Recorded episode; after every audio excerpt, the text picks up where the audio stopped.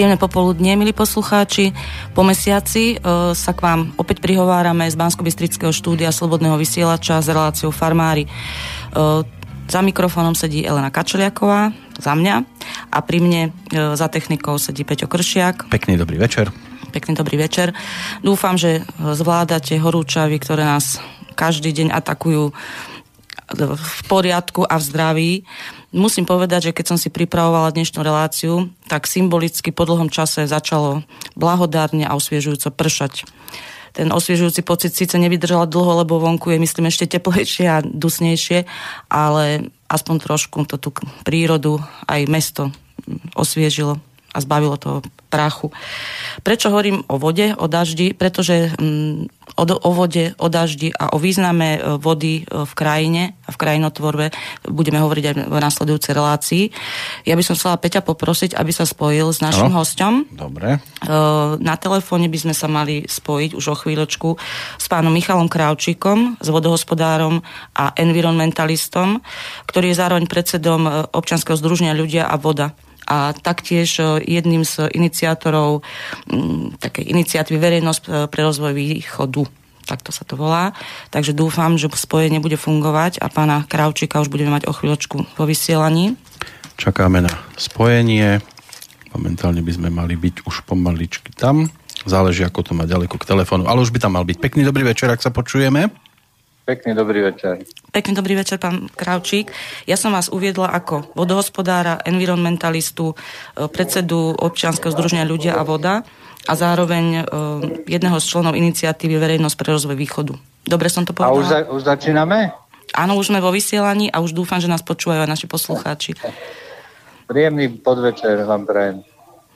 Ja som navodila tú reláciu tým, že keď som si ju pripravovala, tak e, začalo pršať symbolicky po dlhom čase. Bolo to veľmi príjemné, ale trvalo to len malú chvíľu. A myslím, že aj o týchto veciach, o tom, koľko zrážok, či veľa, či málo zažívame, či je to v poriadku, situácia súčasná na Slovensku, respektíve aj v globálnom rozmere. O tomto by sme sa mali v dnešnej relácii rozprávať. Takže vás poprosím o nejaký vstup, e, pokiaľ ide o to vodné hospodárstvo, o prítomnosť vody v krajine. Ako vy hodnotíte súčasnú situáciu u nás? Tak súčasná situácia je pomerne vážna a zložitá, pretože ide to od extrému po extrém. Buď máme vlastne príliš horúco a sucho, alebo máme vlastne príliš veľa vody, ktoré padá z oblohy. A tento stav, ktorý tu na je, je spôsobený hlavne rozpadom malých vodných cyklov, pretože sme nedocenili niektoré veci tým, že sme vlastne pretvárali krajinu a za niekoľko desaťročí sme spôsobili, že zo Slovenska ubudlo zhruba 15 miliard kubikov vody a táto voda chýba v malých vodných cyklov. Malé vodné cykly znamenajú to, že častejšie prší, vo menšej výdatnosti a pravidelnejšie. To znamená, že ak vychádzame z týchto poznaní, je potom veľmi dôležité, aby sme začali v podstate e, robiť napravu toho, čo sme pokazili. Ešte skôr, ako budeme hovoriť o tých krokoch, o, ktoré môžu napomôcť situácii, chcel by som vedieť, keby sme pokračovali v tomto trende, tak aké by to malo výsledky, nejaké následky jednak pre prírodu a pre život človeka? Ja som so svojím týmom z okolností 11. septembra 2001, vieme, čo sa stalo. Áno. Prezentoval prognozu stavu vody k roku 2010. A viacero veci tam boli definovaní a jeden paragraf znel raz agresivity, nenavisti, xenofóbia a terorizmu. Tak sa pozrime na svet, čo sa teraz deje. To znamená ubúdanie vody z ekosystémov a každým rokom pribúda zhruba 200 tisíc km štvorcových na planete Zem, ktoré sú totálne vysúšené, ktoré nerodia, sú mŕtve, nemajú vodu a vlastne tým pádom vzniká napätie, ubúdajú prírodné zdroje, potraviny, nedostatok vody, biodiverzita, prehrievanie krajiny a výsledok je väčšie a väčšie napätie. A tá agresivita sa pre, prejavuje v podstate práve kvôli nedostatku prírodných zdrojov, pretože populácia globálne rastie a globále každým rokom z kontinentov ubúda zhruba 760 miliard kubíkov vody. do Slovenska 250 miliónov kubíkov vody. To sú pre lajka až neuveriteľné a možno nepredstaviteľné čísla. Ja mám taký pocit, že my na Slovensku stále žijeme v tom, že Slovensko je krajina bohatá na vodné zdroje. V tomto sme tak nejak živení, a, ale zrejme sa to bude týkať aj nás, alebo týka sa to aj nás. No áno, že vlastne e, boli sme bohatou krajinou na vodu, e, povedzme 50 rokov pred, ešte keď sa nezačala kolektivizácia na Slovensku, keď sa nezačalo dramaticky pečatiť zemský povrch, keď sa nekanalizovali vodné toky, keď sa nevysychali mokrade, keď sa remisky nelikvidovali, vtedy vlastne voda v krajine ostala. A teda vlastne cirkulovala v systéme a bol dostatok vody. Práve tými zmenami, ktoré naštartovalo práve v období centralizácie akýkoľvek ekonomiky a hlavne polnohospodárstva a monopolnej štruktúry polnohospodárskej krajiny, výsledkom je to, že z krajiny ročne ubúda 250 miliónov kubikov vody a z hľadiska kvantity najväčší vplyv má management polnohospodárskej krajiny. Ten sa podiela úbytkom z toho, čo som povedal, 56%,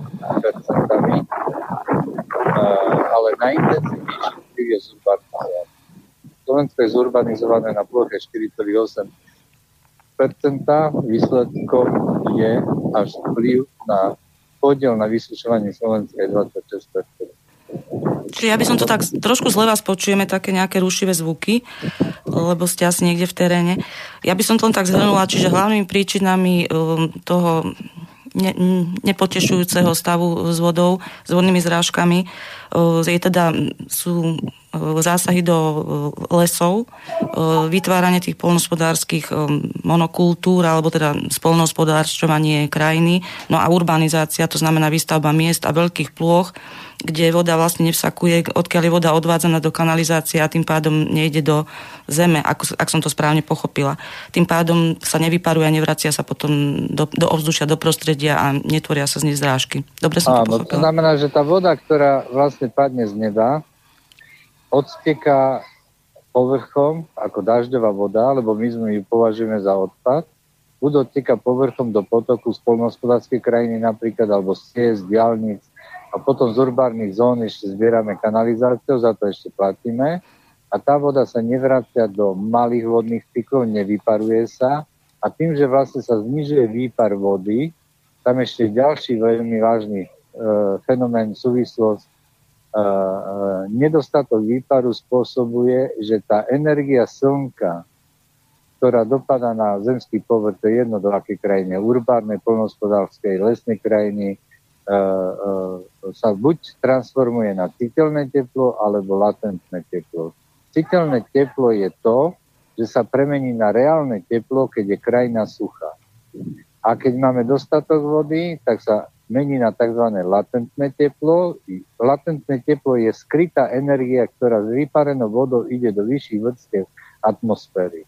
To znamená, to je taká unikátna pumpa odčerpovania tepla od zemského povrchu, a preto bolo v minulosti, povedzme pred 50 rokmi, e, chladnejšie, napríklad na začiatku jary, lebo pred chvíľou sme, bol e, letný slnovrat, tak teploty, keď dosahovali 20 stupňov, to bolo to príjemné. Hej? Teraz už je to 30 stupňov. To znamená, že tým pádom sa krajina rýchlo prehrieva, pretože nedostatok vody v systéme spôsobuje dramatické E, transporty energie, slnečnej energie na citeľné teplo. A tá energia ostáva pri zemskom povrchu, to znamená v nižších vrstvách atmosféry, v troposfére, tam, kde my žijeme. A toto je klimatická zmena. Vravíte, že mnohé chyby alebo príčiny sú aj v tom, že je zlý ten environmentálny manažment. V čom vidíte aj príčiny toho, alebo v, čom sa to prejavuje? Alebo ako vyzerajú tie chyby? Ako by ste to definovali? No, Napríklad ja som, ja som vyštudoval vodné hospodárstvo a my sme boli na univerzite, na Vysokej škole technickej stavebnej fakulte učení, ako vlastne odviesť dažďovú vodu čo najrychlejšie preč. Keď stávam, povedzme, nejaký objekt, parkovisko, cestu, to znamená, všetky tie rigoly vlastne transportujú dažďovú vodu, ktorú v danej chvíli nepotrebujeme, čo najrychlejšie do potoka a považujeme za odpad. E, táto voda nám potom chýba, keď neprší. a preto vlastne tá voda sa nevyparuje a krajina sa rýchlo prehrieva. A tie problémy sa znásobujú, pretože každým rokom pribúdajú ďalšie, ďalšie e, e, plochy a vlastne to dedictvo, ktoré sa vybudovalo tu na minimálne za 50-60 rokov je, je drastické ja tak odhadujem, že máme asi zhruba e, odhadujem 5-6 rokov keď dojde k globálnemu kolapsu s vodou. No to je hrozná vízia, pretože 5-6 rokov vôbec nie je taký ďaleký horizont. Ehm, myslíte si, že odborníci, teda odborníci alebo kompetentní ľudia, ktorí to riešia alebo mali by riešiť na tej štátnej úrovni, o tom vedia a robia nejaké kroky, alebo stále sme pri tých nejakých krátkozrakých riešeniach, že odviez vodu preč a vyriešime tú momentálnu situáciu, to, čo potrebujeme a nebudeme hľadiť na tie nejaké perspektívy. Keď zoberiem Slovensko, neprebieha tu na seriózna diskuzia. Ja som sa náhodne k týmto poznatkom dopracoval pri konflikte o priehradu Tichý potok, pretože ja, ja ako bývalý vodohospodár a e, expert na vodné priehrady, ja som e, cez výskum 80 rokov sa dopracoval k inému poznaniu a preto som začal vlastne orientovať e, e, celé tie vodné hospodárstvo na tzv. ekosystémové služby. A tí ľudia, ktorí vlastne tvoria a sú zodpovední v rámci verejnej správy za vodné hospodárstvo, za životné prostredie, v podstate nechcú o tom ani počuť. A vlastne prečo? To je vlastne, že, že to je, dá sa povedať, že dedictvo tej výchovy týchto ľudí, pretože stále máme pocit, že nám, nám stačí voda v priehrade a potom ju distribuujeme.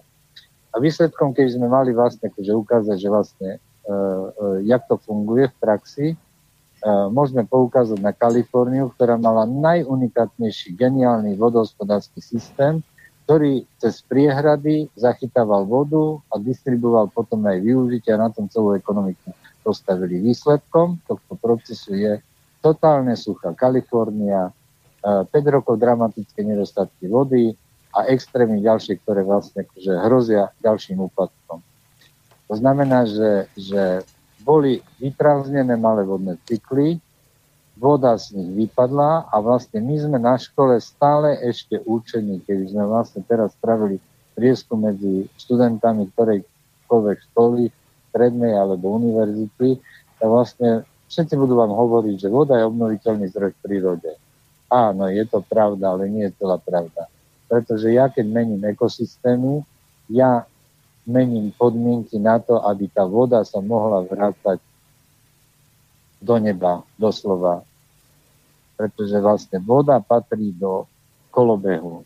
A keď ja jej podrežem žily, začne voda vytekať a každým rokom sa zo systému zo Slovenska, čo sme robili výskumy ešte v 90. rokoch, sa stráca 1% vody a na, na väznosti na to kolabuje celý systém polnohospodárskej produkcie, biodiverzita, životné prostredie, klimatické zmeny, úpadok ekonomiky, v podstate veľké investície do, pol, do, nielen do polnohospodárstva, do vodného hospodárstva a stále máme pocit, že vlastne riešime problém. Neriešime ho. My vlastne chytáme mačku za chvost a takým krásnym príkladom tejto, tohto úpadku je povedzme ostrov Cyprus, na ktorom sa za posledných 30 rokov poklesli zrážky 15%, čo je bilancia tej 660 miliónov kubíkov vody.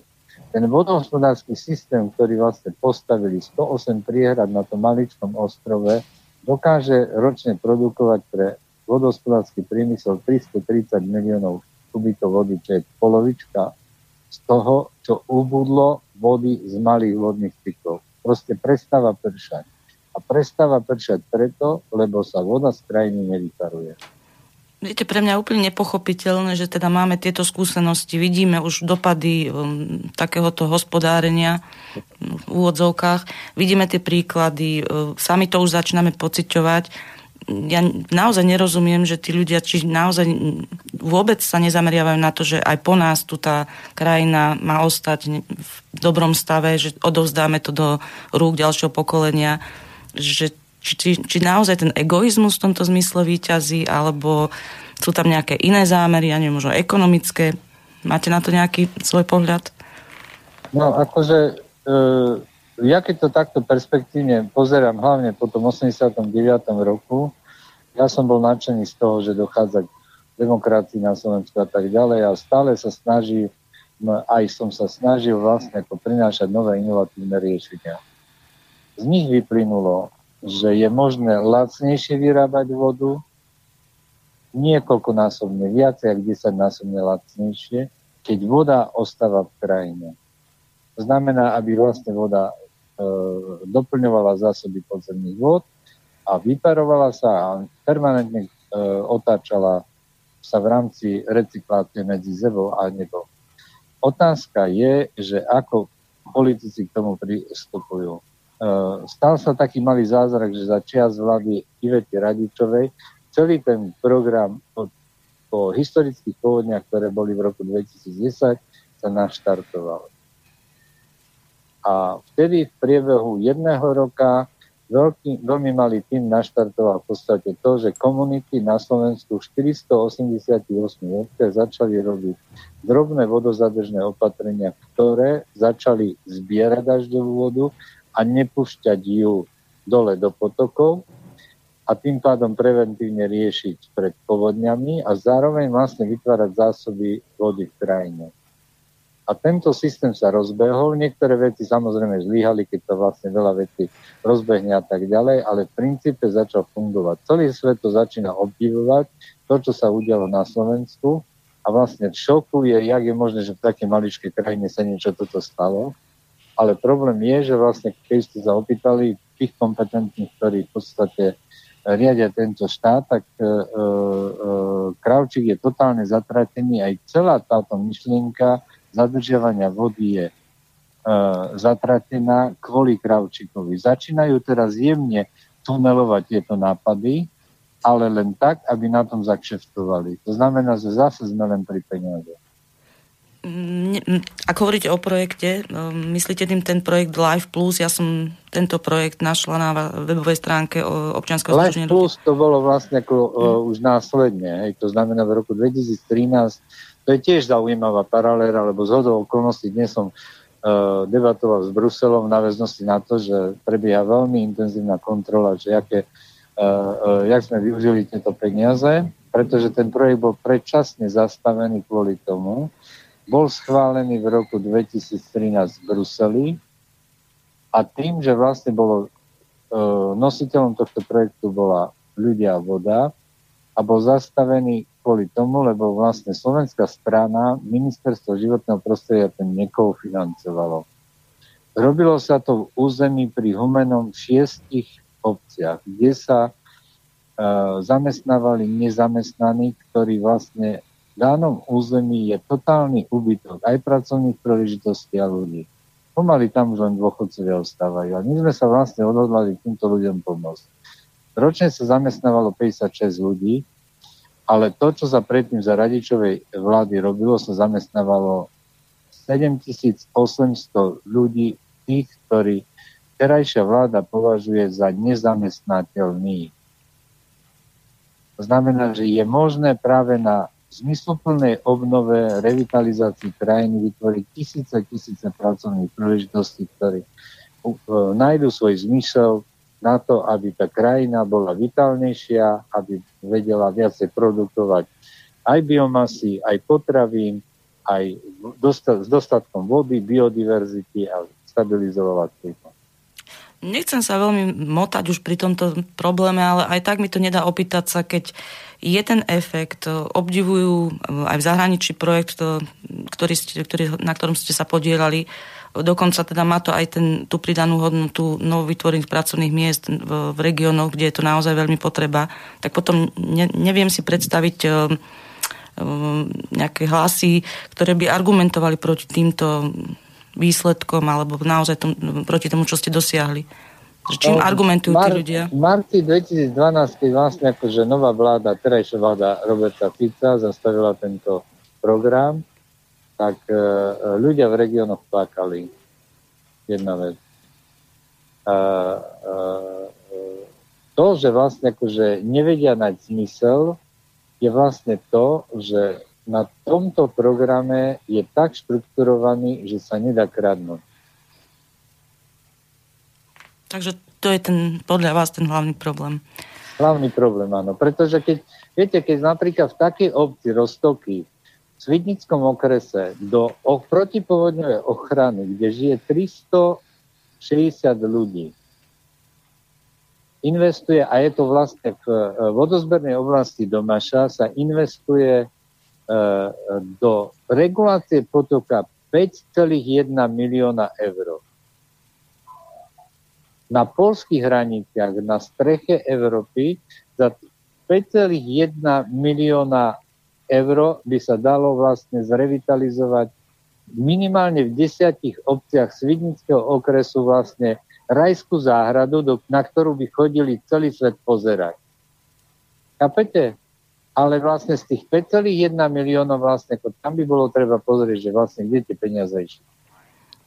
To sú hrozné skutočnosti, úplne človeku je z toho až smutno, pretože mm, je tu aj ľudský potenciál, hej, sú tu ľudia, ktorí to dokážu urobiť, e, sú ochotní to robiť, e, je tu tá šanca dať tú prírodu do poriadku a naozaj sa postarať o tú krajinu aj do budúcnosti a v podstate z veľmi čudných dôvodov je týmto snahám zamedzené, že naozaj to až taký pocit bezmocnosti človeka chytá, keď počuje tieto slova vaše. No, ja, akože, možno sa to zdá, že to je bezmocnosť, ale vlastne ako život priniesie vlastne akože prekvapenia častokrát a hlavne kvôli tomu, že, že svet to vníma tieto veci. Ja som bol napríklad v apríli, e, vlastne marci, apríli 6 týždňov na prednáškovom tur po Spojených štátoch od východu po, až po Kaliforniu. Ja som mal 27 prednášok a vlastne akože niektorým ľuďom padali sanky v náväznosti na to, že vlastne k čomu sme sa dopracovali, že akým konkrétnym riešeniam.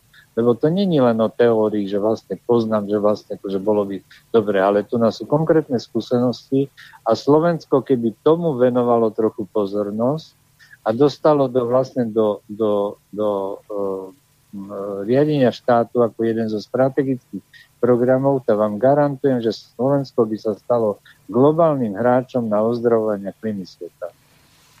No, problém je jednak v tom, teda, že dostať tam ľudí na kompetentných a od, od nejak, také naozaj oddaných myšlienke ľudí, to je jedna vec. A druhá vec, čo ste už aj vypomenovali, že chyba tu diskusia. Že mnohí ľudia si neuvedomujú stav, v ktorom sa nachádzame a neuvedomujú si ani to nebezpečie, ktoré tak, takáto prax prináša. To je, to je smutné, že naozaj by sa malo o tom hovoriť a tie masmediálne prostriedky mali o tom prinášať nejaké informácie a dať prehovoriť slovo odborníkom. No akože, že pozrite, akože ja som považovaný za uh, uh, neodborníka, to je jemne povedané, hej, už budem vlastne konať. Dnes som sme ukončili napríklad na českom portáli Ecolis veľmi vážnu diskuziu, lebo vlastne akože, že bol som na konferencii v Prahe, kde som vlastne akože, kde som prezentoval, z toho vznikla uh, celá reťazová reakcia rôznych uh, uh, rozhovorov a na Ecoliste vlastne zverejnili rozhovor, ktorý vlastne má dohru. Uh, uh, bolo tam veľmi intenzívna výmena komunikácie s ľuďmi z, uh, od uh, klimatologov a tak ďalej. A vlastne akože aj táto diskuzia potvrdzuje, že jaký je vlastne akože uh, uh, ten svet v zuboženom stave z poznania vzťahu vody a klimatická zmena. A vlastne otázka je, jak je to možné, hej? aj celosvetovo, jak je to možné, že neexistujú alternatívy, lebo svet by mal byť rôznorodý, diverzifikovaný ako príroda. To znamená aj v myslení, v rozhodovaní a riešeniach by mali fungovať a mali by mať šancu uh, riešenia, ktoré prinášajú alternatívy. Hej? A mm. toto nefunguje. Ja si pamätám, keď sme otvárali Tichý potok a priniesli sme modrú alternatívu a jak sa vlastne akože nás osmiešňovali vodospodári, že toto vidia vlastne hráckami zadržiavať vodu, potom premiérku Radičovu napadali, že, že zachraňovať Slovensku súdami vody a tak ďalej. Títo ľudia doteraz nepochopili to, že základný zmysel života je rôznorodosť a navzájomná komunikácia počúvanie sa. Lebo každý e, z nás chce dobro. Všetci snívame o dobré, všetci snívame o lepšom svete, tak mali by sme vlastne sa snažiť, aby sme sa dopracovali k tomu, aby uh, uh, mali šancu aj minoritné hlasy. Potom je tá šanca, že svet bude bohatší, stabilnejší, kultivovanejší, prirodzenejší, pretože vlastne v tej roznorodosti, jedinečnosti a originalite je krása. Aj stabilita, aj trvalá udržateľnosť.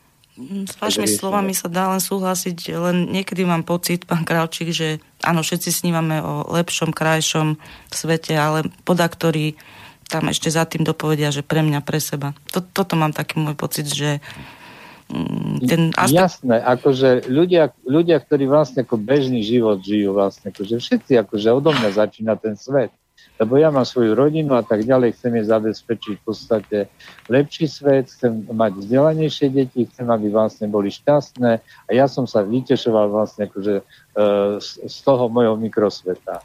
To je jeden svet. Ale druhý svet je ten, že ľudia, ktorí vlastne vstupujú do verejnej politiky, by mali vstupovať tam takí ľudia, ktorí prinášajú vlastne spoločenské dobro.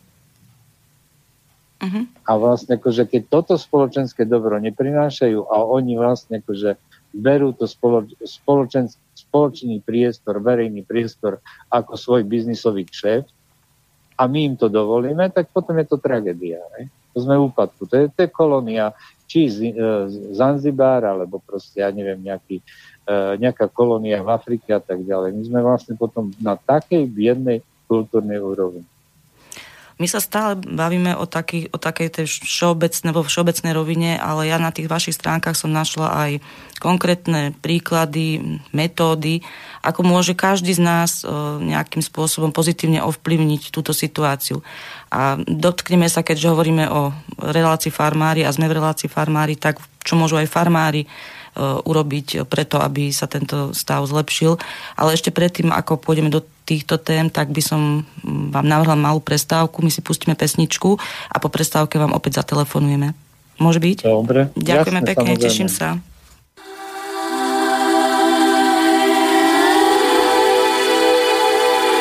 Voda, voda hlboká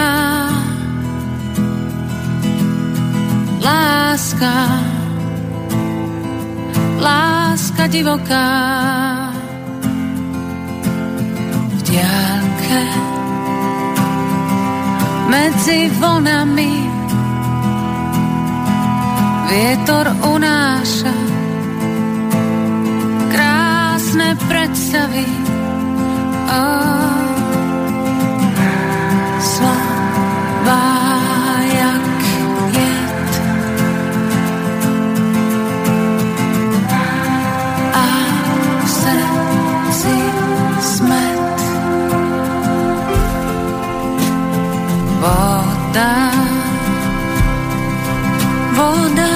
divoká. O láska, láska hlboká.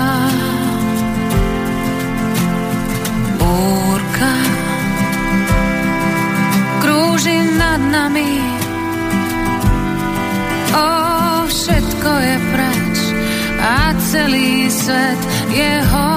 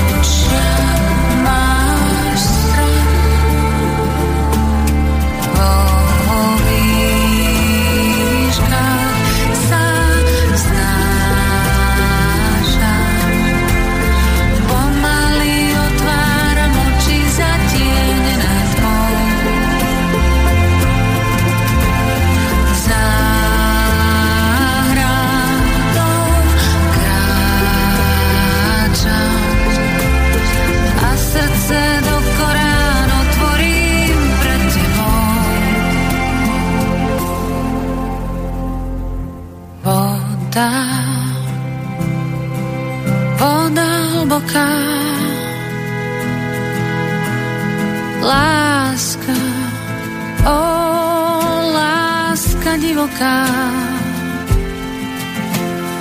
Diaké medzi vlnami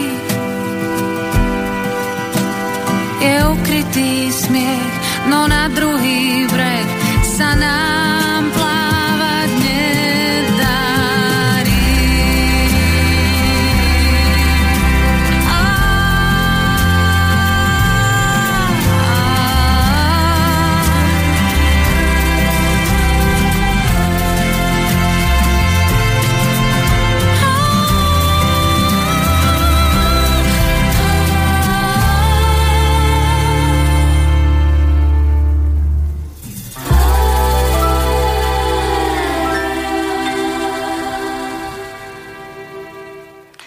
Vítajte v druhej časti našej relácie Farmári, milí poslucháči. Ja som zabudla tento raz povedať kontaktné údaje, pretože relácia, budeme radi, ak bude kontaktná.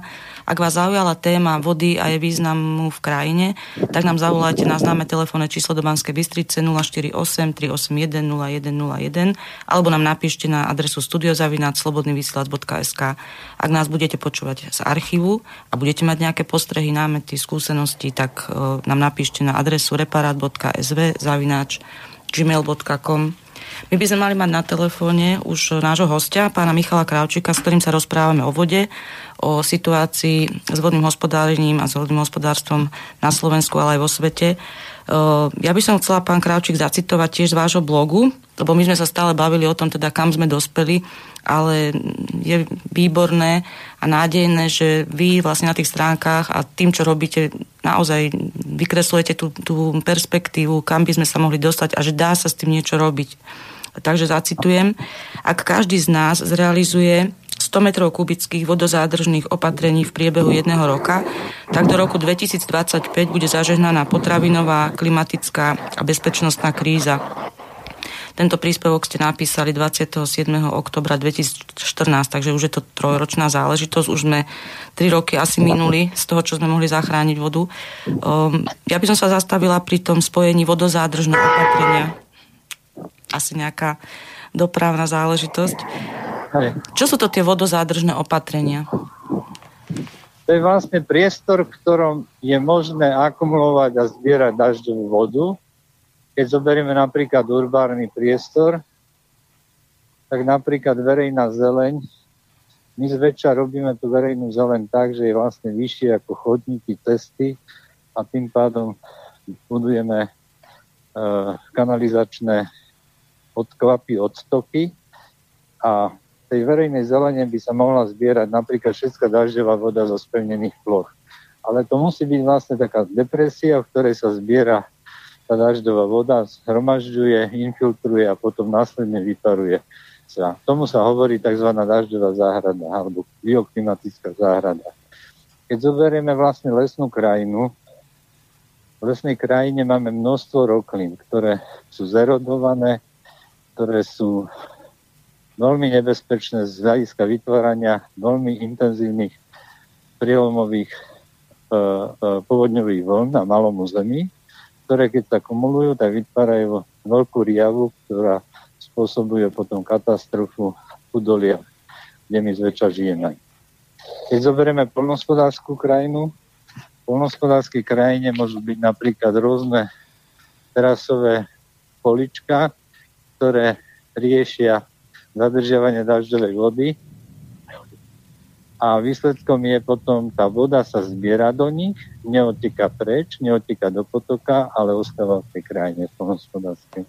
Doplňuje zásoby podzemných vod, tá sa z nich vyparuje a takto by to malo fungovať. V minulosti, keď zoberieme rozdrobenú polnospodárskú krajinu Slovenska, kde bolo množstvo teraz, remysok, e, medzi, výsledkom bolo, že kým voda odtiekla po daždi, tak je to trvalo niekoľkonásobne dlhšie a tým pádom tá voda dažďová mala šancu siaknúť do pôdy a doplňovať zásoby podzemných vod a pod 5. 6. medzou bol prameň.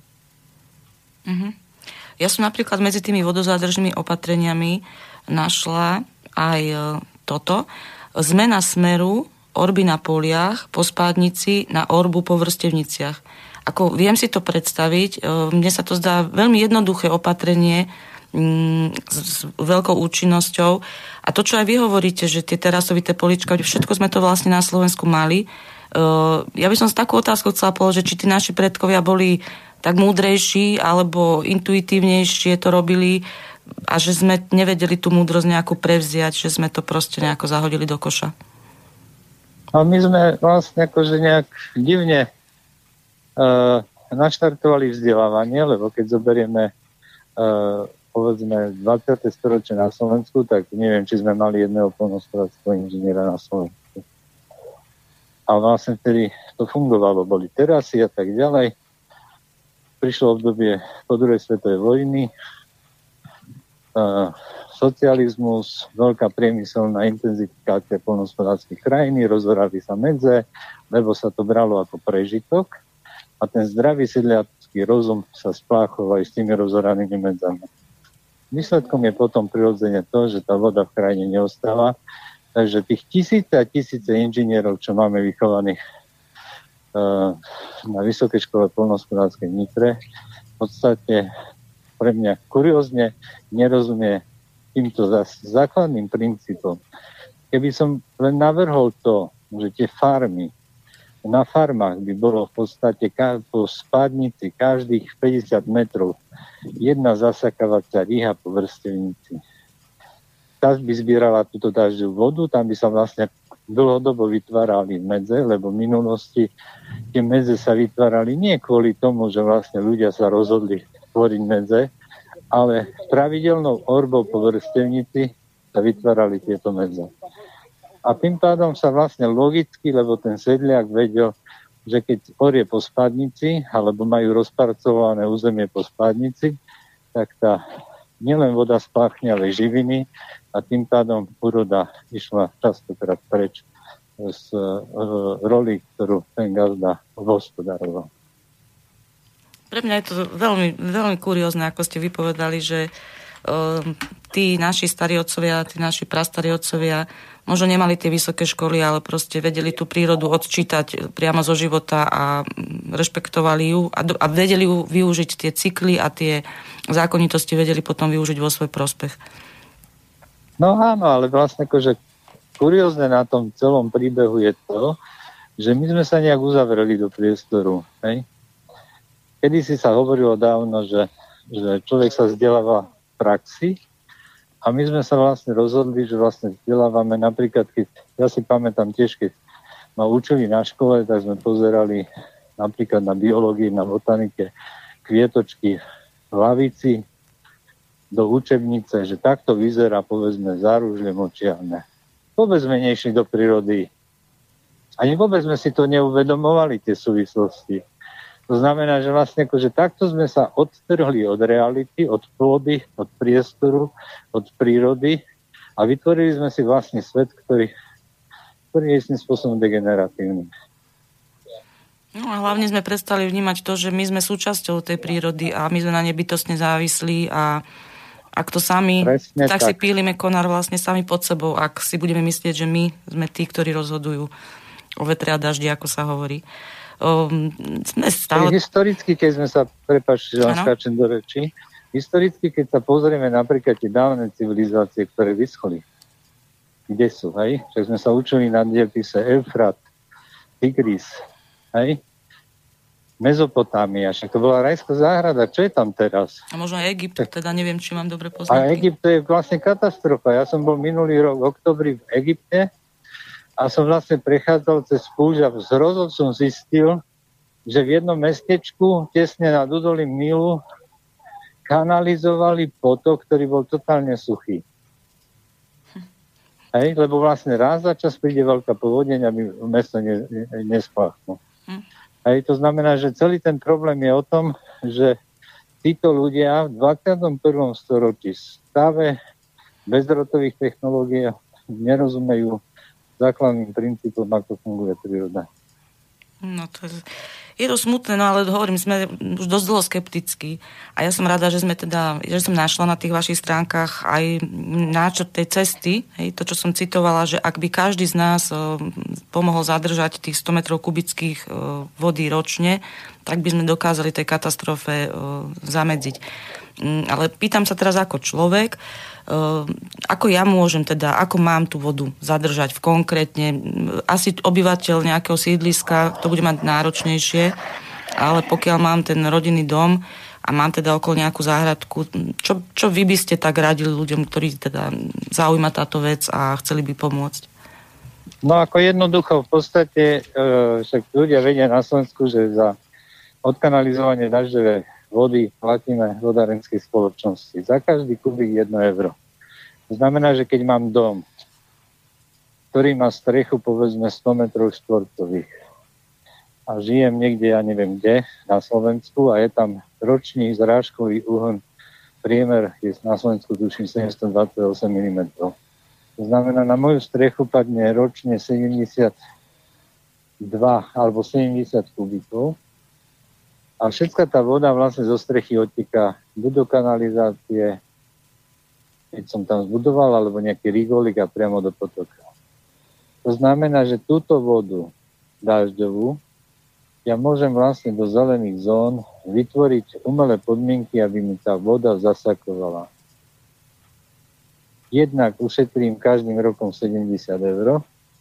Teraz videl som na Facebooku, jak sa ľudia teraz iniciujú kvôli novému zákonu o danenie z nehnuteľnosti, že sa zvýši dvojtrojnásobne, čo znamená teraz, keď platím 30 eur daň z nehnuteľnosti, tak budem platiť 70 eur. Ale vlastne akceptujeme to, že 70 eur zo svojej strechy ročne platím vodárenskej spoločnosti za to, že odkanalizujem si dažďovú vodu a vytváram si sucho. Riešením je, mám kúsok zelenie, nechať to pre dažďovú záhradu. Zbierať tú dažďovú vodu priamo do zelene. Niektorí ľudia to robia prostredníctvom súdov, zbierajú do súdov a tak ďalej, potom používajú na zapievanie svojej záhradky. To znamená, každý dom by mohol mať vlastne jednu dažďovú záhradu a vlastne toto môže robiť od zajtra ktokoľvek na Slovensku. Ja som spravil manuál, ako si spraviť dažďovú záhradu. Je na našej webovej stránke, je tam k dispozícii. A ja by som veľmi rád bol, kedy vlastne uh, tie dažďové záhrady okolo našich domov rastli, pretože nielen kvôli tomu, aby tá voda zo systému neobodala, ale čo sa deje s tou dažďovou vodou? Dve tretiny tejto dažďovej vody sa vyparí. S výparom vody sa zvlhčuje vzduch. So zvlhčeným vzduchom sa vlastne alergénne časti a jemné prachové častice nabalujú mikroskopickou časticou vody, sú ťažšie a padajú na zem. Tým pádom sa čistí vzduch. Tým pádom je menej alergií, tým pádom je vlastne naše detská čist, e, dýchajú čistejší vzduch. To znamená všetkých ľudí, ktorí majú rodinné domy, by som prosil, pomôžte vlastne vytvárať dažďové záhrady všade. Pretože to je naše zdravie. To je prvá vec. My, ktorí žijeme vlastne v mestách, by sme mohli práve v zelených zónach, v parkoch e, vytvárať zbieranie e, dažďovej vody v podstate všade, kde sa len dá. E, tlačiť na to verejných činiteľov na to, aby táto voda v podstate mohla byť zbieraná a neodtekala. Napríklad z mojho mesta Košice ročne odtečie viacej ako 10 miliónov kubíkov vody dažďovej, ktorá vlastne akože prispieva k povodňovým rizikám smerom na Maďarsko. A potom teraz pláčeme, že je nám horúco, že je vlastne horúčava v a tak ďalej. Ušetrili by sme 10 miliónov eur, zároveň by sme vlastne vyriešili to, že by tá mikroklíma bola lepšia a zdravšia. To znamená tlačiť na svojich verejných funkcionárov a my sme teraz vymysleli taký program ako taká verejnosť, iniciatíva pre verejnosť rozvoj východu a jeden nich je vlastne akože že podprogram Modré mesta a obce, ten znamená, voda je modrá, to znamená, aby voda sa zbierala priamo v území intravilánov a vyparovala sa a čistila vzduch a klimatizovalo sa a tak ďalej. To znamená, toto je tá perspektíva. Keď toto nevyriešime pri 5 rokoch, tak môžeme sa rozlúčiť. Um, ja sa priznám, mňa veľmi zaujímali práve tie dažďové záhrady, aj som si to teda rozklikla, našla som ju tu, aj tú vašu príručku alebo ten manuál, takže odporúčam všetkým ľuďom, ktorým záleží na vode a aj na tom, aby ušetrili za vodu, aby si pozreli stránku Ľudia a voda, kde nájdu E, túto príručku, ako vybudovať tú dažďovú záhradu. Mm, nie je to vôbec nič náročné, dokonca ste tam písali, že nie je to ani drahé, pretože človek si to môže aj nejak svoj pomocne urobiť, môže samozrejme osloviť architekta. Mohli by ste nám tu zhrnúť len také základné princípy tej dažďovej záhrady. Teda ide o to nájsť nejakú lokalitu, kam odvádzam tú dažďovú vodu, ale treba tam ešte niečo dodržať, také dôležité? Tam je vlastne dôležité to, že vlastne si vedieť vypočítať. Dajme tomu, že z mojej strechy pri jednom extrémnom daždi, povedzme 100 mm, odtečie zo 100 metrovej štvorcových e, 10 kubíkov vody, to je 100 mm zrážok, to je ten extrémny, extrémny príbeh. Tie extrémne príbehy, ktoré sú, tak sú 50-60 mm. To znamená, to je 6 kubíkov. To 100 mm, e, e, 100 metrov štvorcovej e, plochy strechy. To znamená, že keď spravím vlastne taký lavor, ktorý bude mať zhruba povedzme 6 kubikov, tak takmer všetku, 90% vody vlastne tá, čo mi padne z neba, ostane na mojom pozemku. To znamená, že, že, že ušetrím peniaze a mám lepšiu mikroklimu. A zároveň ešte jedna dôležitá vec je tu na veľmi zaujímavá je to, moji, moji priatelia v Južnej Koreji robili, e, robili výskum vplyvu produkcie na, povedzme, na nejaké zeleninu a tak ďalej, že aké sú prírastky pri používaní dažďovej vody a, alebo proste vodu z vodovodu, alebo povedzme z potoku. Tak ten rozdiel je až 80%. To znamená, keď používam mekú vodu z dažďa, prírastky sú 80% vyššie ako bežné, vlastne keď používam na závlahy, povedzme, vodu z potoka alebo zo studne alebo z vodovodu. To znamená, že toto sú tie, tie rozdiely a keď toto spravím, mám šancu v podstate byť nezávislý, e, vytvárať si priestor na to, aby e, aj v prípade krízy som vedel zabezpečiť svoje rodinné potreby. A zároveň zlepšujem aj to svoje mikroprostredie okolo seba. Jednoznačne, mhm. áno.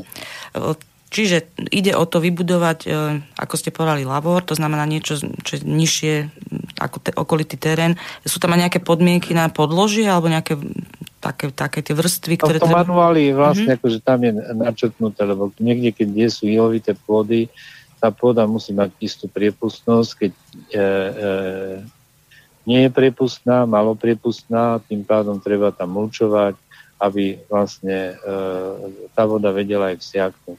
Tam je dôležité si uvedomiť to, že ten navrh a v tom manuáli je to zadefinované, že tá voda, ktorá vlastne akože steká a zbiera sa do dažďovej záhrady, je dobré, aby dokázala sa strebať do pôdy aj vypariť v priebehu 72 hodín.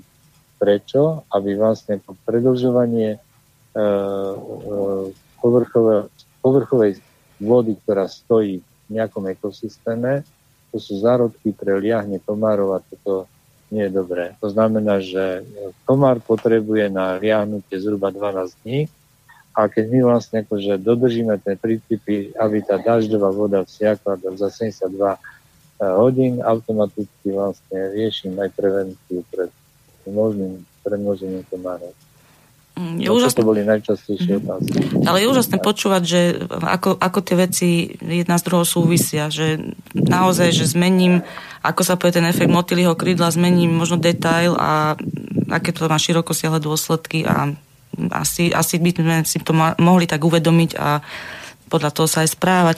Len chcem sa ešte opýtať, dobre, toto sú ľudia, ktorí žijú na vidieku alebo majú rodinný dom, ale čo ja ako obyvateľ paneláka napríklad? Mám nejakú možnosť v meste aj ja sama niečím e, ovplyvniť tú situáciu? Tak, alebo napríklad je to len na... tí ľudia, ktorí žijú na tom najvrchnejšom uh, uh, poschodí, majú prehrievané uh, byty. A potom vlastne buď kupujú klimatizáciu a si ich ochladzujú, Hej, a vlastne jedna z možností klimatizácie týchto plochých striech je napríklad to, že sú zelené strechy. To znamená, že napríklad v takom meste Tokio ešte v roku 2000 rozhodli, uh, plán bol 1000 hektárov uh, uh, zelených striech a to spravili a vznikli unikátne bonsajové záhrady, oddychové zóny na tých mrakodrapoch po celom Tokiu. Mesto Kodaň v Dánsku vlastne rozhodlo, tužím, roku 2012, pokiaľ si dobre pamätám, schválilo zákon, kde všetky strechy bez výnimky sedlové, ploché musia mať zelenú strechu. A zelená strecha znamená zbieranie dažďovej vody. Bol som pred niekoľkými rokmi v Berlíne u priateľa na Technickej univerzite, kde oni robia taký experiment Ufa Fabrik, také undergroundové kultúrne centrum, kde vlastne akože 70. rokoch začali rozvíjať práve tieto technológie kvôli tomu, lebo bol konflikt s východným Berlínom a východný Berlínčania povedal, že no, no, no, dažďovú vodu na hlavu nám nebudete posielať. Takže Technická univerzita to riešila, vymysleli zelené strechy, dažďové záhrady, recykláciu vody a vlastne všetká voda sa absorbuje v systéme. A toto, toto je perspektíva. A teraz vlastne ako po páde berlínskeho múra, keby sme išli napríklad na Potsdam a na ďalšie plochy, e, ktoré sú revitalizované, už sú na týchto princípoch rozvíjane. Hore na zemskom povrchu sú lagóny z dažďovej vody, pekné oddychové zóny a pod, pod nimi sú napríklad e, pozemné parkoviska.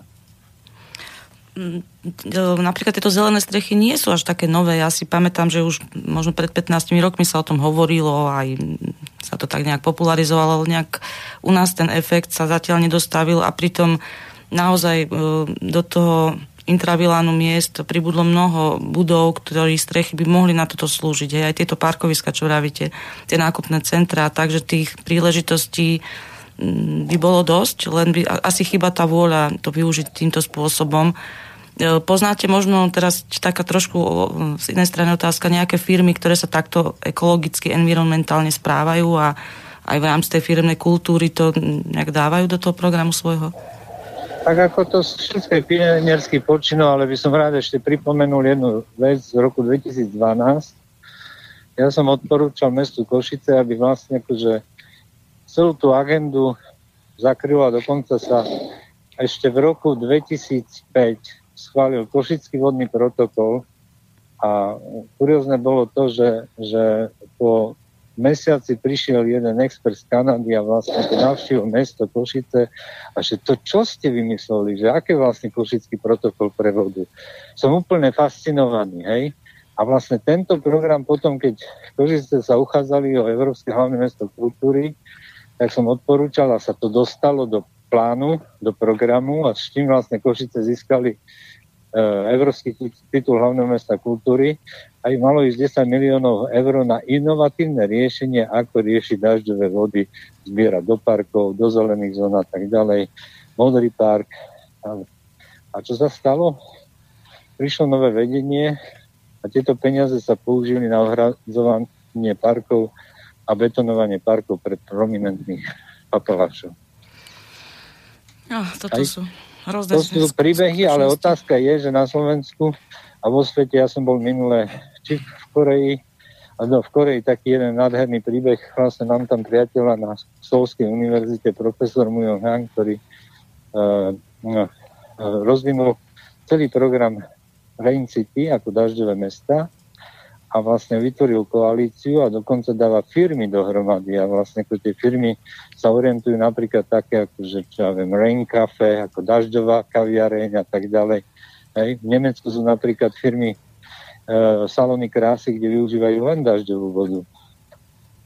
Mm, Hej. No, to tak... sú vlastne nové trendy, ktoré vlastne akože inovatívne, ktoré žiaľ Bohu na Slovensku sa ešte na to pozerá ako na, na, akože na niečo odporné, že jak z odpadovej vody vlastne niečo robiť vlastne príjemné. Hej. To znamená, že my sme ako zaostali. Napriek tomu, že tieto veci sa začali e, rozvíjať na Slovensku. To sú tie paradoxy. No, bohužiaľ, no, bohužiaľ, nevážime si to, čo máme. Ja by som to takto nazvala. A to, čo som možno na úvod povedala, že, že stále možno žijeme v nejakej ilúzii, že tej vody je dosť. A, a proste Slovensko je veľmoc vodná, ako mnohokrát sa to tak prezentuje ale zase to opakujem to aj tým, že sa o tých veciach nehovorí, aká je naozaj situácia, čo ten človek v, v krajine dokáže povyvádzať, ak tak mám povedať, svojimi nepremyslenými krokmi a načrtnúť to ako celospoločenskú tému s tým, že malo by to byť potom nejak koordinované a jedna vec by mala nadvezovať na druhú. Aj keď sa robia tie plány mesta, alebo keď sa staviajú nové budovy, tak už zahrnúť vlastne tieto všetky prvky do projektov. No tam je napríklad, akože kým som ešte bol e, na úrade vlády v roku 2011, tak tedy sa rozhodovalo o využití norských finančných mechanizmov na adaptáciu na klimatickú zmenu. A tam sa vlastne sme e, pripravili program, ktorý mal ísť napríklad, že vznikla celý malý grantový program Modré školy a vznikli unikátne riešenia na školách. A zmyslom bolo vlastne, ako, ako tú vodu, ktorú, za ktorú škole platia, školy platia, aby postávala areály a vylepšovala mikroklímu. A zároveň pri deťkách, aby sa toto pohybovalo, aby tá voda bola blízko detí, aby detská nová generácia ľudí vlastne lepš, lepšie vnímala tie súvislosti, aká je dôležitá voda pre život. No a vlastne bolo tu 79 škôl. Ja tak odhadujem, že asi 30 e, týchto škôl priniesli úplne unikátne riešenia a tam sa vlastne že je možno sa niečo poučiť. Na niektorých projektoch som bol a som vlastne nadšený bol týchto riešení. E, ďalší e, projekt bol tzv. Zdravé mesta. Malo ísť 4 milióny eur na zdravé mesta. Vlastne tam akože úrad vlády to zabezpečoval a vieme, ako sa to realizuje. Ale napríklad v takom meste zvolen vznikli unikátne riešenia Minulé, keď som videl, ako sa detská klapkajú vo fontáne s dažďovou vodou, keď tie horúčavy boli, to vlastne bol som úplne nadšený, že toto je ten ťah, že ako ukázať vlastne, akože aby, aby tou hravou formou aj vlastne tými technologickými riešeniami manažmentu dažďových vod v urbárnych zónach to rieši. Potom boli vlastne zároveň aj e, tzv. pre e, e, priestory. Sme navrli, aby povedzme, keď máme už na Slovensku vodné nádrže, ktoré sú v zuboženom stave, ktoré sú skladiskom odpadu a vlastne s veľmi veľkou fluktuáciou a rizikami e, vysychania prebytku vody a tak ďalej a sedimentácie, tak e, e, naj, najvážnejší problém je napríklad na Zemplínskej šírave a tam sme vlastne umiestnili jeden projekt, ktorý v podstate mal ukázať riešenie, ako zlepšovať kvalitu a obnovovať tú kvalitu vody, aby vlastne z Šemplínskej šíravy sa prinavrátilo uh, uh, Slovenská, slovenský unikát Slovenského mora. Ďalšia vec, ktorá bola tam vtedy navrhnutá, boli vlastne Horná Nitra, ako robiť konverziu banského priemyslu na vodný priemysel, práve tu vlastne tie unikáty a tam vieme, že tam je konflikt na Hornej Nitre, baníctvo a proste E, a kúpeľníctvo a baníctvo vlastne ohrozuje zásoby termálnych vod a vlastne našlo sa riešenie, ktorým sa dalo obnovať vodu aj termálne vody a tak ďalej, pretože Bojnický zámok historicky vznikol na pramení termálnych vod. Ten prameň vyschol. To znamená, že a prečo vyschol? Lebo vlastne ten, ten stav starostlivosti o krajinu je zubožený to znamená, aj tie termálne vody v podzemí sa rodia vždy z tej dažďovej vody. Ako predstavuje do podzemia, ako doplňuje zásoby podzemí. Voda v teplých geologických štruktúrach sa vlastne ohrieva a mineralizuje. To znamená, že a toto tiež vlastne, akože tam mali ísť peniaze z norských fondov na Zemplínskú šíravu a tieto peniaze išli kde si inde a niečo iné. Čiže tým pádom e, sú ohrozené potom aj tie termálne kúpaliska, to, čo, čím sa tiež píšime a čo áno, je našo... Áno, že vlastne, a vlastne staré hľadáme napríklad pre hornú nitru, vlastne ako kon, e, robiť konverziu banského priemyslu. A toto vlastne riešenie v roku 2012 malo ukázať to, to, e, ten smer, ktorý by vlastne priniesol riešenia, pretože napríklad kúpele Bojnice zamestnávajú, tuším, 600-700 ľudí a mohlo by viacej. A vlastne ten priestor unikátny, pretože tá horná nitra je jedna kotlina, v ktorom sú uholné sloje, pretože práve historicky to tak vzniklo, zaujímavo, ktoré istým spôsobom korelujú a, a, a vo vzťahu k a, podzemným prúdeniam vod a výsledok je ich mineralizácia, ohrievanie a tak ďalej. A keby sme vlastne tieto veci začali obnovovať, my máme oveľa viac dostatok vody pre všetkých, pre kúpeľníctvo a neohruzujeme sa. A oni teraz tam láte vanici versus kúpeľníci. Hej? Mm-hmm. To znamená, že to sú konkrétne príklady, že ako to riešiť na princípe, my tomu hovoríme novej vodné paradigmy. Mm-hmm. Bolo by výborné, keby sa aj na tých školách s deťmi o tom rozprávalo, keby vlastne naozaj sa začala taká generácia, neviem ako tam nazvať, osvietená, alebo proste tá, ktorá začne opäť chápať veci, ako fungujú jedna z druhou, ako všetky veci spolu súvisia. To je trošku o tom školstve aj. Ja by som sa chcela opýtať, tie projekty modrých škôl, ste vraveli, že dá sa k ním nejak dostať. Sú niekde zverejnené? Jasné, však keď sa si zakliknite vlastne na onom, na Google a tam vlastne akože... No toto bola originálna myšlienka, s ktorou sme prišli a ja som takto, že celé toto vzniklo v Košice, kým som ešte bol poslanec a keď som videl, že ročne sa za odkanalizovanie dažďovej vody platia milióny korún z e, e, verejných vzdelávacích zariadení a vtedy som dostal nápad, že si bože, však tieto vec, e, vody by sa mohli vlastne recyklovať a vlastne akože dali sme tomu spoločný názov Modrá škola. A potom som to preniesol, keď som bol na úrade vlády do toho vládneho programu. A raz sa mi podarilo, že som bol vo Švajčiarsku na jednom stretnutí a tam vlastne akože jedna organizácia už to ukradla zo sveta týmto program. A to mohlo byť vlastne, prečo nemohlo byť Slovenskou koordinátorom globálneho programu, keď vidím, koľko vlastne problémov je a koľko je vlastne vzdelávacím systémom lapsusov. Prečo napríklad, keď máme tisíce škôl po Slovensku, prečo by vlastne sme nemohli ušetriť milióny eur len na, na neodkanalizovanie dažďovej vody a tí peniaze by mohli ísť do vzdelávania. A zároveň vlastne ako učiť interaktívne deti, aby vnímali tú súvislosť. Presne tak. Okay. To sú, to sú otázky, na ktoré ja, ne, ja nechápem, že ako tie otázky môžeme si tu klásť, keď uh, oni by tie otázky vôbec nemali odznieť, ale jednoducho mal by ten rozum zvíťaziť. Pán Kravčík, urobím si ešte jednu prestávku, ak sa nenahneváte, aby si aj poslucháči mohli, mohli odbehnúť, osviežiť sa a my vám po prestávke, po pesničke do tej poslednej polhodinky za telefón. Telefón ešte máte schopný, činný? pozriem sa, máme ešte 41, nejak málo mi ubúda, takže ešte máme. Dobre, tak máme ešte rezervu. Ďakujem pekne, tak sa vám ozveme po pesničke. Majte sa pekne.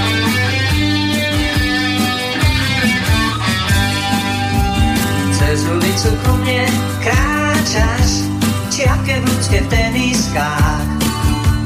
Cez ulicu ku mne kráčaš, taká krásna, až mám strach autobus von z mesta mierí a vedľa neho beží maj. Autobus už z mesta mierí, tak sa o mňa opieraj.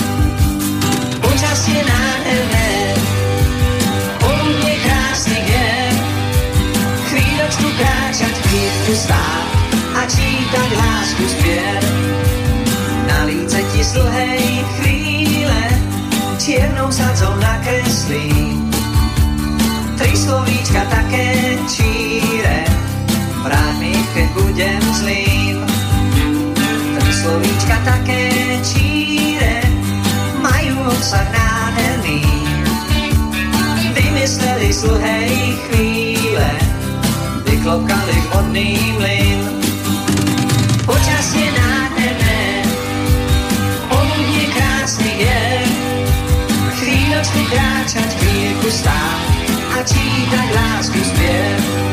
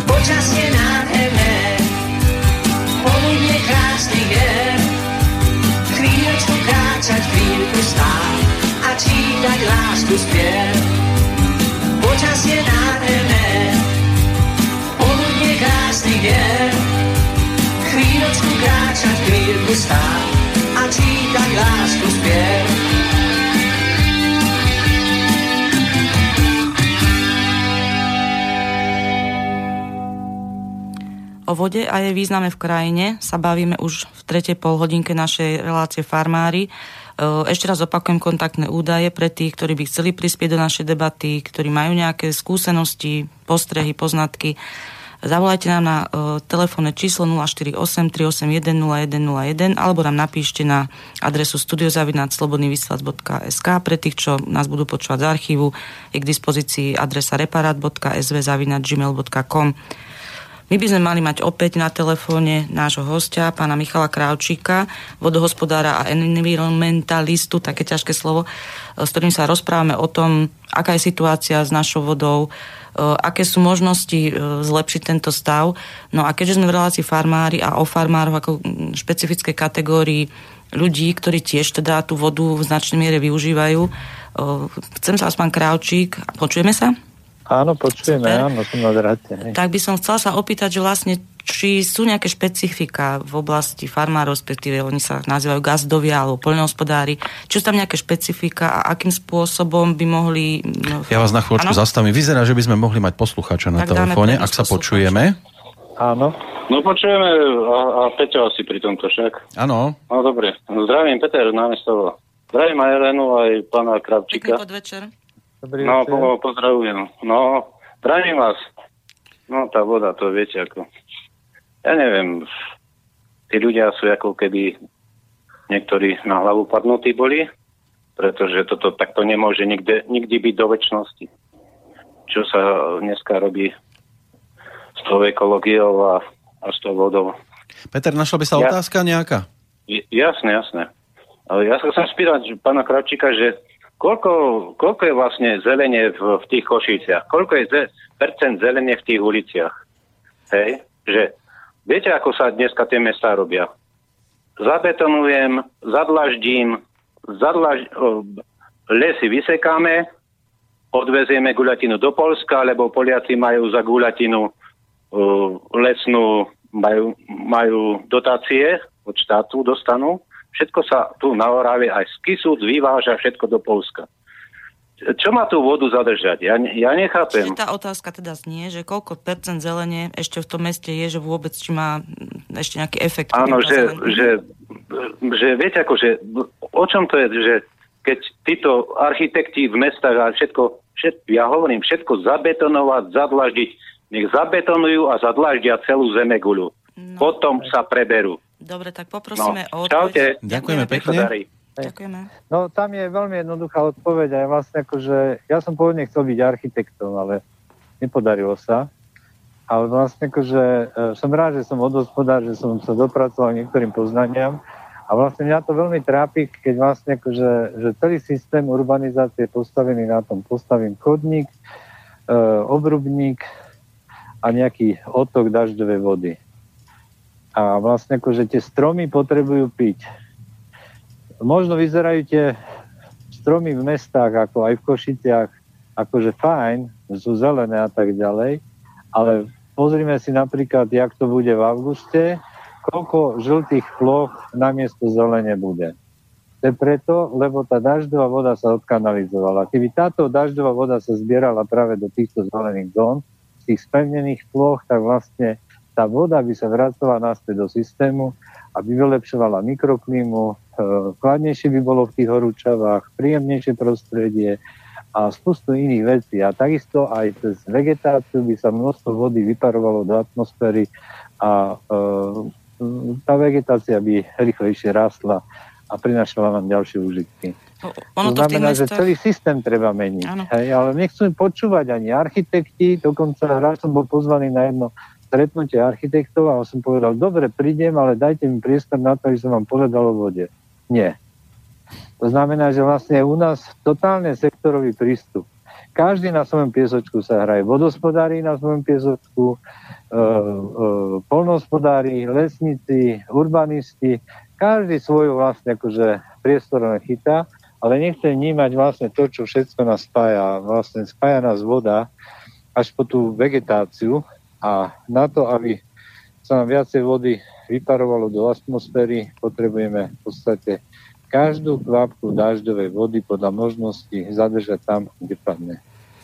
Áno, ináč toto ste presne pomenovali, že tým, že sa tie špecializácie tak veľmi vyprofilovali a každý naozaj sa pozera na svet z toho svojho zorného uhla a nie toho, alebo nie tej ochoty sadnúť si za jeden stôl a proste dopracovať sa nejaké komplexné vízy, tak potom toto tak vyzerá.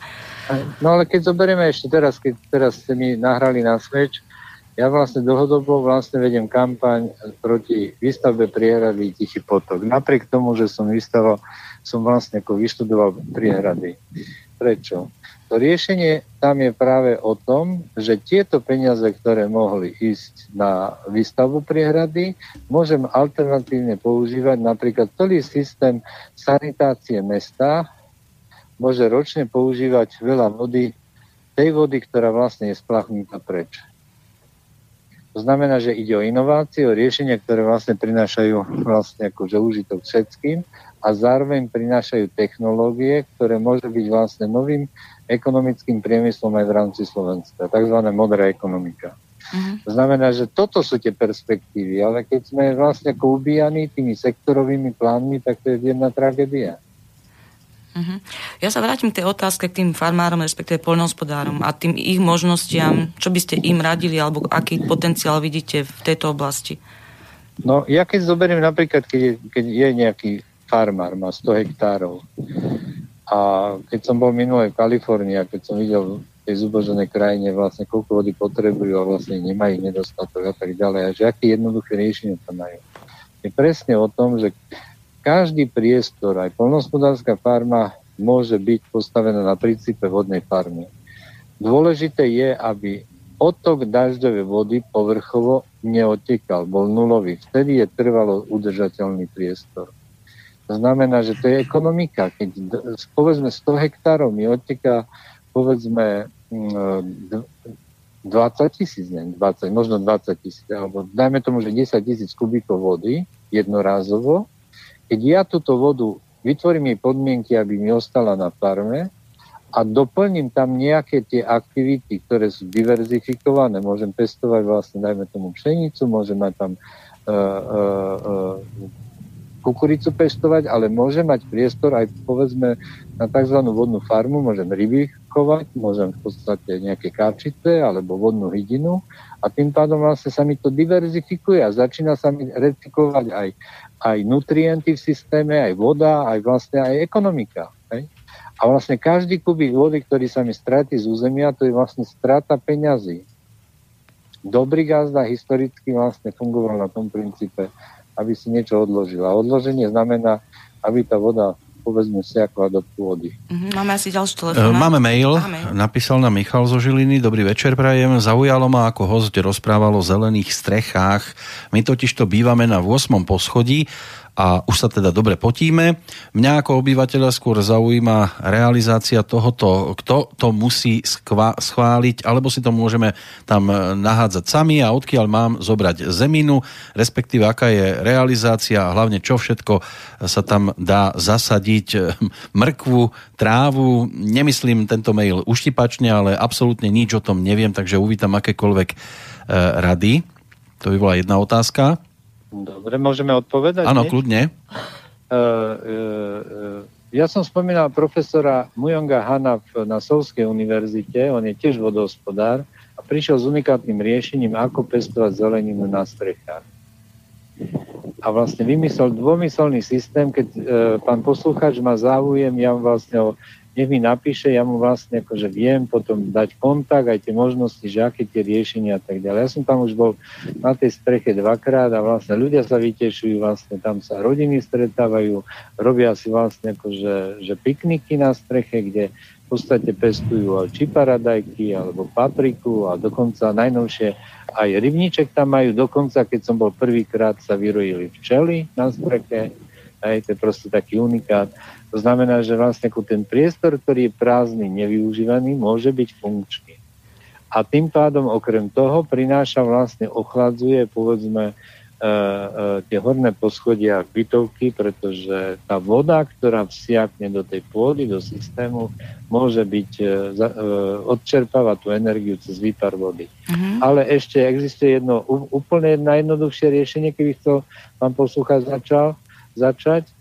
Uh, my sme vlastne, akože jeden chalan Prešovej vymyslel, že vlastne s deckami začal robiť také environmentálne vodné vzdelávanie, a porobil tzv. vodné boxy. Vodné boxy, že z e, plastových fliaší porobil také boxy, ktoré vlastne zrezal a položil na strechu o budovy školy. A tým pádom sa tá dažďová voda zbierala, vyparovala. A to vlastne akože ako ten prvý nástroj. Hej? Uh-huh. To znamená, že všetká dažďová voda, ktorá pada na strechu, neoteka cez odklapové rúry, ale ostáva na strechu, odčerpáva tú energiu, ktorá cez tie bitumeny, cez tú strešnú krytinu vlastne prechádza do bytov a prehrieva uh, toto prostredie. Mali by sme mať ďalší telefonát, ak sa počujeme. Halo, dobrý podvečer. Dobrý večer. Dobrý večer.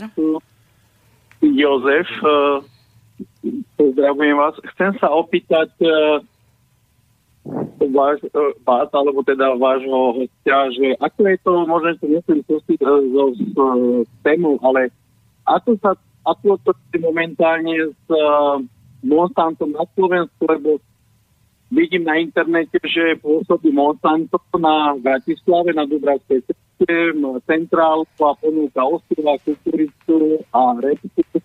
A proste veľká, veľká, veľká je tu reklama na to, že či táto nebezpečná organizácia jak môže pôsobiť na Slovensku a predávať osiva, keď si vieme, kto to Monsanto je a že genovo manipulované osiva predáva v podstate. Chcel by som na toto len odpovedť. Uh-huh. Ďakujem. Skúsme sa ďakujeme. pána Krávčika. Ja, ja som možno niektoré veci e, dobre nerozumel, lebo nejaké... Poslúchať sa, zhruba, poslúchať sa zhruba no. pýtal, že teda zaevidoval, že reklamu e, má firma Monsanto na Slovensku v Bratislave, že predáva tie a ponúka svoje produkty. Aký je váš názor na pôsobenie tejto firmy a na vlastne šírenie tých geneticky modifikovaných no, súrovín plodín. Dobre, áno, rozumiem otázke. Ja by som chcel ako poslucháča upriamiť na to, že prečo vznikajú práve tie rôzne genetické mutanty, ktoré v podstate nám ponúka tzv. aj agrotrh, e, priestore Monsanto a, a ďalší experti. Celý ten problém degradácie ekosystémov spočíva v tom, že keď ja odkanalizujem dažďovú vodu, automaticky s tým ja utlmujem fotosyntézu v priestore, v akomkoľvek ekosystéme. Pretože na tú fotosyntézu ja potrebujem energiu slnka, tu mám, e, potrebujem vodu, možno ju mám, možno nemám, keď ju odkanalizujem, nemám, ale mám tam ešte tretí komponent a ten tretí komponent je uhlík v atmosfére. To znamená, že a hnacím motorom tohto procesu je voda. To znamená, že voda štartuje proces fotosyntézy a keď bude ubúdať voda zo systému, automaticky vlastne akože tí hráči, rôzni experti, e, monopolní dodávateľia rôznych e, geneticky upravovaných potravín vlastne budú, budú vlastne zneužívať tento priestor. Ako sa brániť voči tomu, je práve vlastne akože prinavrátiť prirodzený kolobek živín, vody a energie cez fotosyntézu, ktorá tu na historicky bola a je ešte šanca to napraviť. Ale nedlho. Bol tu ešte dodatok k tomu mailu od Michala zo Žiliny, že či sa host pozná s pánom Štefanom Vaľom, lebo ten sa tiež zaoberá vodou. No áno, ja som vlastne ho učil uh, novú vodnú paradigmu uh-huh. v roku 2009, keď ma prvýkrát navštívil. Ja dúfam, že sme toho posluchača, ktorý sa na firmu Monsanto pýtal, že, sme ho, že ste ho vy uspokojili odpovedou a je to naozaj zaujímavý pohľad, ktorý opäť hovorí o tom, ako veci spolu súvisia a ako jedna od druhej sa odvodzuje. Kým niekto, neviem ešte, či máme niekoho, asi nemáme teraz nikoho, uh-huh. musím povedať, že nad Bystricou zúri búrka, že zrejme aj ten, tam hore, keď počujú veci, o ktorých sa rozprávame, tak je mierne porad nasrdený. A dúfajme, že nestratíme teraz a dúfajme, že dostaneme signál. Takže ešte by som predsa k tým farmárom sa vrátila. Hovorili sme o tom, že aj oni môžu urobiť účinné opatrenia, ktoré jednak teda skvalitnia charakter krajiny, ale aj dosiahnu zaujímavé finančné efekty. Máme aj nejaké konkrétne rady, teda urobiť tú zelenú, respektíve tú dažďovú farmu. Čo ešte by ste im odporúčali? Vodnú farmu, vlastne, to sú vlastne, ja by som rád upozornil, akože na uh, 600 rokov predtým, jak ja som sa osobne narodil. V roku 1356 český král Karol IV nažizení dal, budem takou Lamanovou češtinou uh, teraz uh, hovoriť to nažizení. Všem stavom a vsím nažizení dávam. Pilne budovať rybníky, aby bolo hodno z rýb, aby voda v rybnicích sa mohla zhromažďovať a za účinkou slunce vyparžovať a tak blahodárne pôsobiť na okolité rosenstvo. Bol to rok 1356. Na základe tohto vznikli vlastne unikátne vlastne rybníky v južných Čechách a tak ďalej. A vlastne toto riešenie, vlastne ten múdry král, prišiel s tým, lebo bola strašná bieda.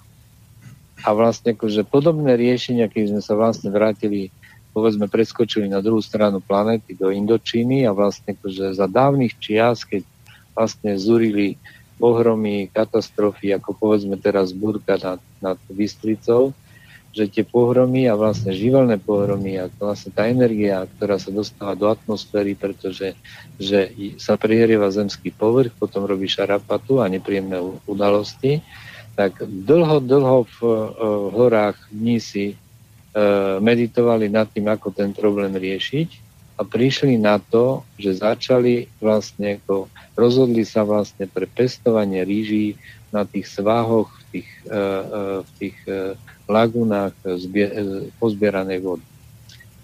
A vlastne oni premysleli unikátny systém komplexného riešenia. Prevencia pred povodňami, pred suchom, biodiverzita a potrava a práca pre ľudí.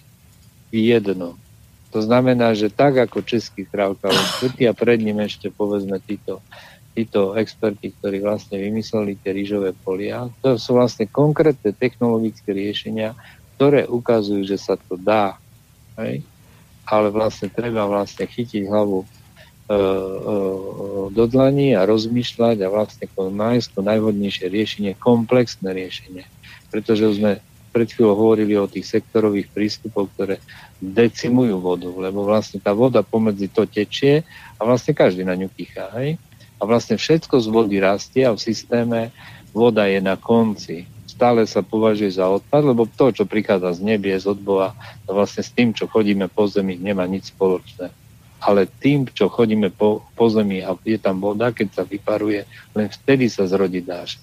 A teraz, keď je taká silná búrka možno nad, nad Banskou Bystricou, by som chcel len pripomenúť to, že tie extrémne búrky rastú práve kvôli tomu, lebo je, tak ja tomu hovorím takto laicky, zbučená e, vodná para na veľmi malom území, ktoré spôsobuje tie katastrofy. Na jednom mieste sa vyleje takmer všetká voda a kúsok ďalej, kde vytečie, nepadne nič. A my potrebujeme, aby rovnomerne vlastne bol požehnaný dáž do krajiny, aby sa všetko začalo rodiť od znova, permanentne. Áno, to máte pravdu a myslím, že mnohí budú súhlasiť, že sú dlhé obdobia sucha a potom prídu tie prívalové dažde, ale taký ten, ten lahodný, ten tichý dážď, ten sa stáva veľmi vzácným. To si myslím, že si viacerí všimli.